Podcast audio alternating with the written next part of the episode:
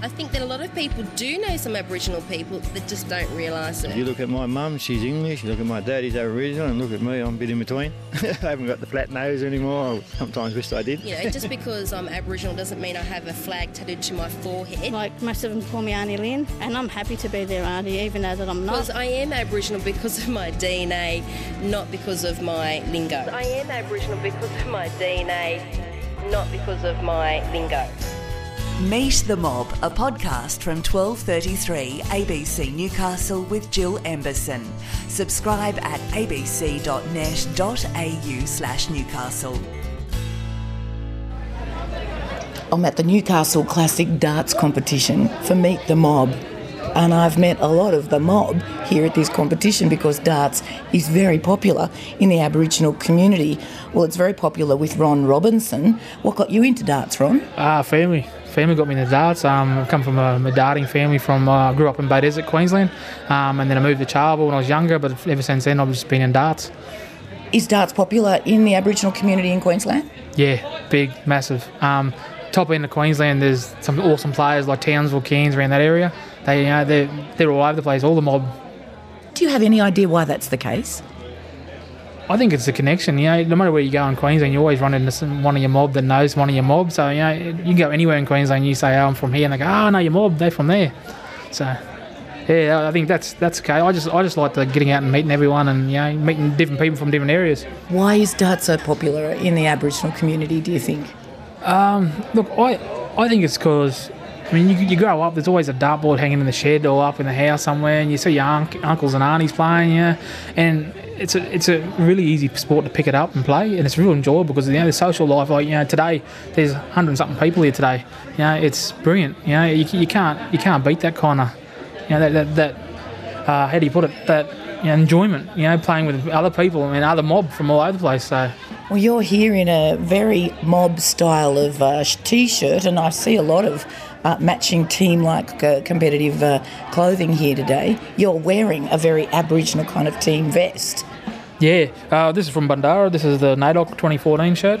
Um, I picked up about uh, three months ago. I think the, the deadly shirt. I'm gonna try to get them mob up there. Try to do me a couple of them like in this in this yeah in this style. Yeah, It's even got an, a Torres Strait Islander flag uh, on the sleeve. yeah, representing both from the mob and TI and TSI mob. So yeah, I guess being a Queenslander originally, you'd have a stronger sense of the Torres Strait Islander community. Is that a fair thing to say? Oh, yeah, yeah, a little bit. Cause I grew up, you know, ten hours inland from Brisbane, so I'm out in the red dirt country. You know, you know, red dirt and dirty river water country. So, uh, it, you know, I grew up with a few of them, but not, you know, being more inland and more um, remote. Not, yeah, not as much. So, yeah, So you clearly identified as an Aboriginal person from the get-go. Yeah, yeah. My mum, being a fair skin lad, um, my mum drilled into me. You know, we come from the Mununjali mob from Beaudesert.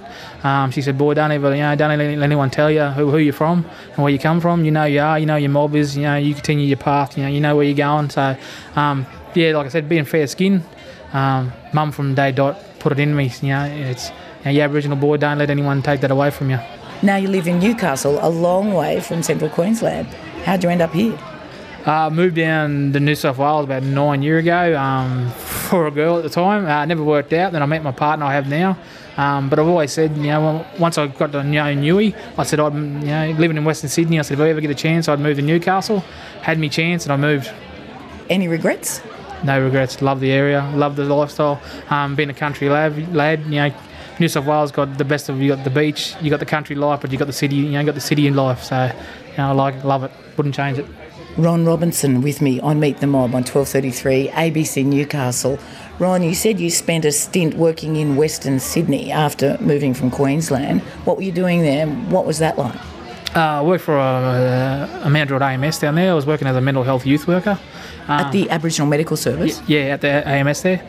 Um, best, one of the best experiences of my life. Um, Western Sydney have one of the highest Aboriginal populations in Australia. Um, yeah, we had at the time there's 19,000 clients on active clients on file. So you know it's you know people when they think about um, you know communities, Aboriginal communities and the stuff, it's they think at top end in Northern Territory. Western Sydney, you know, has a huge Aboriginal population.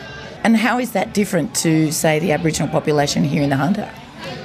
I've only been working up here for four months, um, and I my area runs from Newcastle to Maitland, um, and at the moment, know, I've I've got about 40 clients that I, I work with closely, um, working in the homeless sector.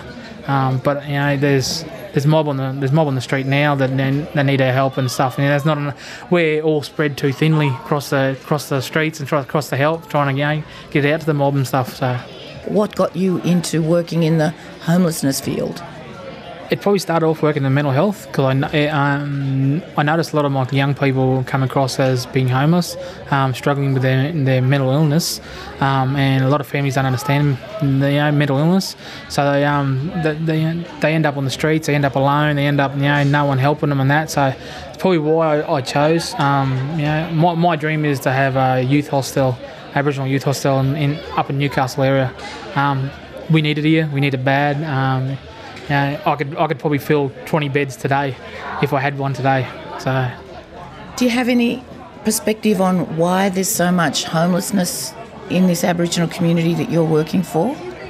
I, I think it's due because you know our mob's so transient. We move around a little bit. Um, we you know we move from town to town. We got mob all over the place, and sometimes you know it just doesn't work out. You know with family, um, you know, as we know, and we end up we find ourselves homeless or we find ourselves in a position where we don't know. We you know we've got no one to fall back on or help us. So you know we find ourselves on the streets. So um, that's why I think within you know it's not just Newcastle area, but within you know all parts of Australia. Um, you know because we get around, we move. So.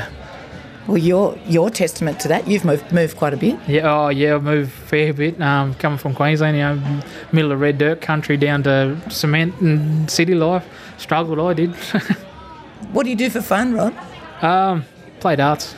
I play. I play darts. Um, I, I love fishing. I miss me fishing. I miss river. Like I've, I've just started doing a bit of beach fishing. Um, not knowing what the fish are coming from ri- uh, dirty river water, so I've got to learn me fish down here. But yeah, so fishing and darts. What about a family life for you? Um, yeah, look, we're planning on. We're just trying to. Uh, me and my partner's trying to save up for a house. Um, yeah, I think I'll probably be going to be one of the first ones to get buy a house in my family. So, work hard, try to get to that, you know, achieve that, and after that, I'll think about family. It seems that you've chosen to work in Aboriginal organisations. Is that deliberate or just by chance? No, deliberate. Um, you know, growing growing up, I had a pretty rough uh, child, you know, childhood. Um, growing up, you know, I, look, I had a loving mother and father, but I was just a rogue of a kid. You know, wanted to do what I wanted to do, um, and I know I understand what it's like for young people to um, to struggle in life, and you know, and especially young young boys. Um, you know, I find they're, they're they're the hardest to work with because they don't show feelings, they don't reach out as much as what young you know our young sisters do. Um, so I, yeah, I've worked all my life in a, in an Aboriginal setting. Um, I always say, yeah, you work in you work in mainstream. You got a box. There's your box. You don't work outside your box. With our AMS settings, there is no box. You work out. You know, you you're out and about. I'm in the community. I'm on grassroots level. When you and AMS by AMS you mean Aboriginal Medical Service. Yeah, I've worked 14 years in an Aboriginal medical medical service setting. It sounds like that's where you want to stay. Yeah, I wouldn't change it for a world. I wouldn't go. You know, I, I got opportunities to go for bigger money. It's not about money for me. It's about giving back to my community. I, I said it when I first moved down here. If I ever get, you know, I'll come down here. I, I've up, you know, I've trained myself. I've got myself a um, my bachelor of health science. Um, and I said at some point in my life, I will go back home and, and give my skills back to my community and my mob back home. We need it. Um, my community back home. Mental health is you know, prominent in the community. There's no mental health team. There's they struggle up there with mental health. You know, that's probably really real, one of the real reasons why I got into mental health. Well, good luck with that, and good luck with darts this weekend. It sounds like the formal bit of the comp's getting underway, so I better leave you to go and compete. Thank you for being my guest on Meet the Mob, Ron Robinson. Cheers. Thanks very much. You've been listening to a 1233 ABC Newcastle podcast. For more, visit our website at abc.net.au slash Newcastle.